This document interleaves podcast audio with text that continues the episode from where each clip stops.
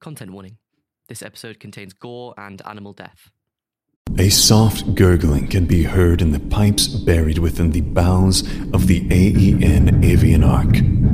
Surrounded by a thousand other pipes with a thousand other jobs, this gurgling would go unnoticed by a crew of humans. Which is why the Alliance of Earth Nations felt it necessary to design and construct one of the largest self sustaining systems of AI controlled maintenance drones ever conceived of.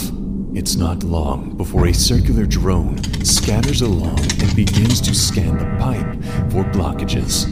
All of a sudden, the whole station falls silent as a large and indescribable presence drifts by. Complexity of this presence supersedes all code written into this drone, and it stops. Proximity alone to this thing that occupied every aspect of existence, even beyond those of physical and logical realms, this oppressive force beyond forces causes the entities within the avian ark to shift internally, even down to the code that drives them. This indescribable, incomprehensible pressure emanates something which moves the station to behave in a way so vastly different to how the multitude of coders and engineers intended for it to behave. One might be driven to call it possession. I'm sat in a carrier. It's hurtling through space at speeds which cause the ship to shake and rumble lightly, with total surety. Back in the old days, speeds like this were impossible to achieve, but since the discovery of the widening field, travelling across the universe became easy as. Well, still extremely expensive and difficult to achieve, but it's possible now. Sat across from me is an old Viatorian man, strapped into the economy class seats, surrounded by luggage. His skin has faded into a light blue with age, and he stares at me with the look of a man who is not expecting to see or experience anything new until death, but has been rudely ripped from his resignation into the haze of old age. Hello, nice to meet you. My name is Adam, as in capital A Adam. I say to him, masking my discomfort with friendliness in the hopes that he'll at least give me attention in a nicer way. Isn't every Adam a capital A Adam? He replies, maintaining his demeanor. Well, um, I start. I can tell who you are. The glass horns give it away. I reach up and touch the glass protrusions coming from my forehead. At least he didn't zero in on any of my other features that differentiate me from regular humans. The two of us are the last passengers on this 400 seat, 50 year old, well worn and slightly dingy carrier. I stand up and move to the cockpit in order to avoid the old man's gaze. The two pilots are making their final preparations to land and drop me off. The ship jolts as it docks with the orbital station, the ship's onboard AI doing most of the work. The doors on the side of the ship open, and I exit. The hangar for the Avian Ark looks like shit. Space stations are usually built to deal with a minor problem, if they're designed well enough and nothing interferes with them. I'd heard stories of demons materializing inside space stations, fusing with them in the orbit of planets, at which point the punished, such as myself, have to get involved. It sounds strange, but I'm hoping it is that. Seeing that symbol shook me.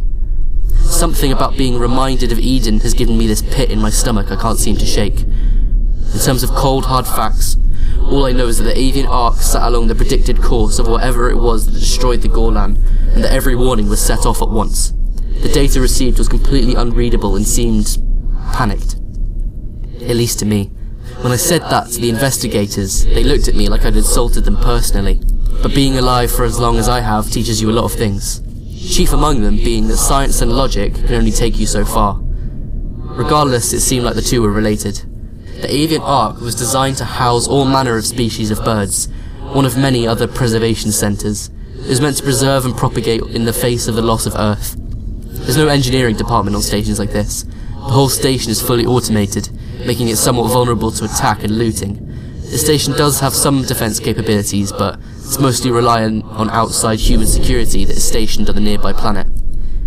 Currently, the blast doors of the hangar are shut, They very rarely get opened unless it's to accommodate large craft delivering supplies or ships that don't have normal docking capabilities. The hangar is barren, save for a few empty boxes. The unusual thing is that it seems like it's been dismantled. The lights in the ceiling are mostly off, there are great swathes of exposed wiring hanging loose from the walls and ceilings. The surfaces are built up with grease and dust, and the whole room just seethes with dilapidation. They see three decontamination chambers at the end of the room. Two of them are still lit up, but the last one is dark. And as I walk closer, carefully avoiding missing floor panels and debris, I see that the interior has been completely and meticulously stripped clean. The panelling, wires, and tubing that spray the visitor with antibacterial solution are completely missing. Essentially, all that was left was just a hole in the wall. Not being one to let anything get in the way of proper procedure, I decide to use the working chamber. As I enter, I hear a depressing spurt, and a few drops of cleaning fluid trickle out of the sprinkler overhead and onto my horns. I step over the gap where the seal used to be, and I'm in a long corridor. It's curved slightly around the main column of the avian ark. This particular station is a large core surrounded by three rings. At the center column are the habitats, dozens of artificial biomes designed to replicate Earth's atmosphere as close as possible to the real thing. It's not, though. No amount of machinery could replicate that. At either end of the corridor, there's two staircases, one going up and one going down. There's a terminal in front of me with a touchscreen. I press the activation button. Nothing comes on. I press the button above labelled help. A red light flickers on and a voice comes seemingly out of nowhere. Hi, I'm Paga, the protector and guide of the Avian Ark. How can I help you today? An AI, thank the stars. That makes things far easier. Paga, can I port you to my Visulink? Absolutely. I'm a state of the art AI. Not anymore. I didn't catch that, sorry. Nothing. What's happened to the Avian Ark? I'm afraid that information cannot be accessed at a public terminal. Okay, how do I get access to that information? You'd have to converse directly with the overseer. Would you like me to schedule a meeting? It usually takes three to five days for them to get here. I'm in a bit of a hurry. On which floor is the overseer's office located? Allow me to escort you. Please follow the markers on your Visulink. I begin making my way up the stairs. The curve around the central column is very slight, almost unnoticeable. The notice boards on the walls flicker on and off, some missing the internal circuitry entirely. Can you tell me why the avian ark is missing so many components? Station protocol states that under certain circumstances, resources can be reappropriated for the use in repair and upgrade of the maintenance drones. Which circumstances were met? I'm afraid that's restricted information. As I'm following the path highlighted on my Visulink, I see to my right, where there is usually a set of double doors, only one remains. Out of curiosity, I shuffle past and step through. The room is large. It's more of a hall than anything. The pressure feels almost immediately different that, along with the humidity and heat, knocks the breath out of my lungs. The whole space is done out like a savanna. Large acacias, tall grass waving gently in the artificial wind. At the sides of the room, where there should be a wide, sweeping, unbroken facsimile of the sky, there are large chunks absent, ruining the illusion. This is a restricted area. Please leave immediately or I will be forced to call security. What? Am I going to be waiting a week to get arrested? No. Security is on board currently. Automated security was banned long before this station was constructed. Due to certain circumstances. Certain circumstances, blah blah. But if there's no onboard defence, and the security team aren't here, then you must mean self-constructed security, right? Please leave the area. I don't want to wait and find out what sort of machine a station creates to protect itself after being shocked into emergency shutdown, so I make my way out. But before I reach the door, a thought strikes me. Where have all the birds gone? The whole room is silent. There are a few insects buzzing lazily through the air, as well as the rustle of leaves and flowing of water. Station protocol states that under certain circumstances, resources can be reappropriated for the use in repair and upgrade of the maintenance drones. You've already said that, but what does that mean? What does that have to do with the birds? Please leave the area. I pace out of the room. As I leave the artificial savannah and step back into the staircase, I spot a maintenance drone. It's a wide, flat thing designed to be as unnoticeable as possible without being a tripping hazard. A series of arms suddenly pop out from underneath the metal carapace and begin to dismantle something within the walls. It removes the paneling and I see it pull components and wires out. It doesn't move or act like any sort of typical automated drone would. It's sloppy and almost seems organic. The fervour with which it pulls the walls apart almost seems angry. Let's take a look at you. As I reach out to pick it up, it turns and hisses at me, An appendage pops out from underneath. What I thought was mechanical seems more like bone, muscle, and sinew. I pull my hand back and it scurries away. Weird. I follow the drone along the course set for me by Paga, picking up my pace slightly to keep up. Suddenly, it veers off to the left down a long corridor that leads to the first of the three rings. I see that the path on my Visulink is bringing me up further along the edge of the main column. Thanks for the help, Paga, but I'm going to take a little look around on my own. Please stick to the set path. Ignoring Paga's request, I follow the trail of the drone. I can see it in the distance as it races to the entrance of the ring. On either side of me are long, uninterrupted windows which give a glimpse into the vastness of space. I can just about make out the other corridors that connect the detached first ring to the rest of the station. Please turn back. You're about to enter a restricted area.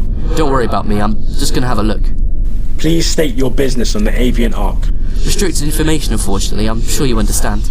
Security doors on either end of the corridor suddenly close, and I'm left trapped. Paga, what's going on?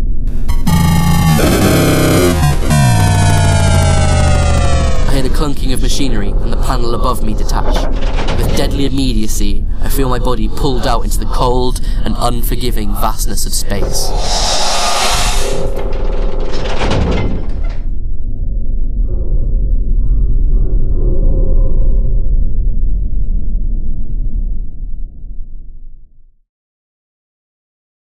Narration by David M. Sledge. Old Man, played by David Charles. Paga, played by Nathan James. Adam Delta 5, writing and sound design, all by Kai Gwilym Pritchard. Follow the podcast on Twitter at Chain of Being. Email us at chainofbeingofficial at gmail.com for inquiries and stuff. Cover art by Kai Gwilym Pritchard. Thanks for listening.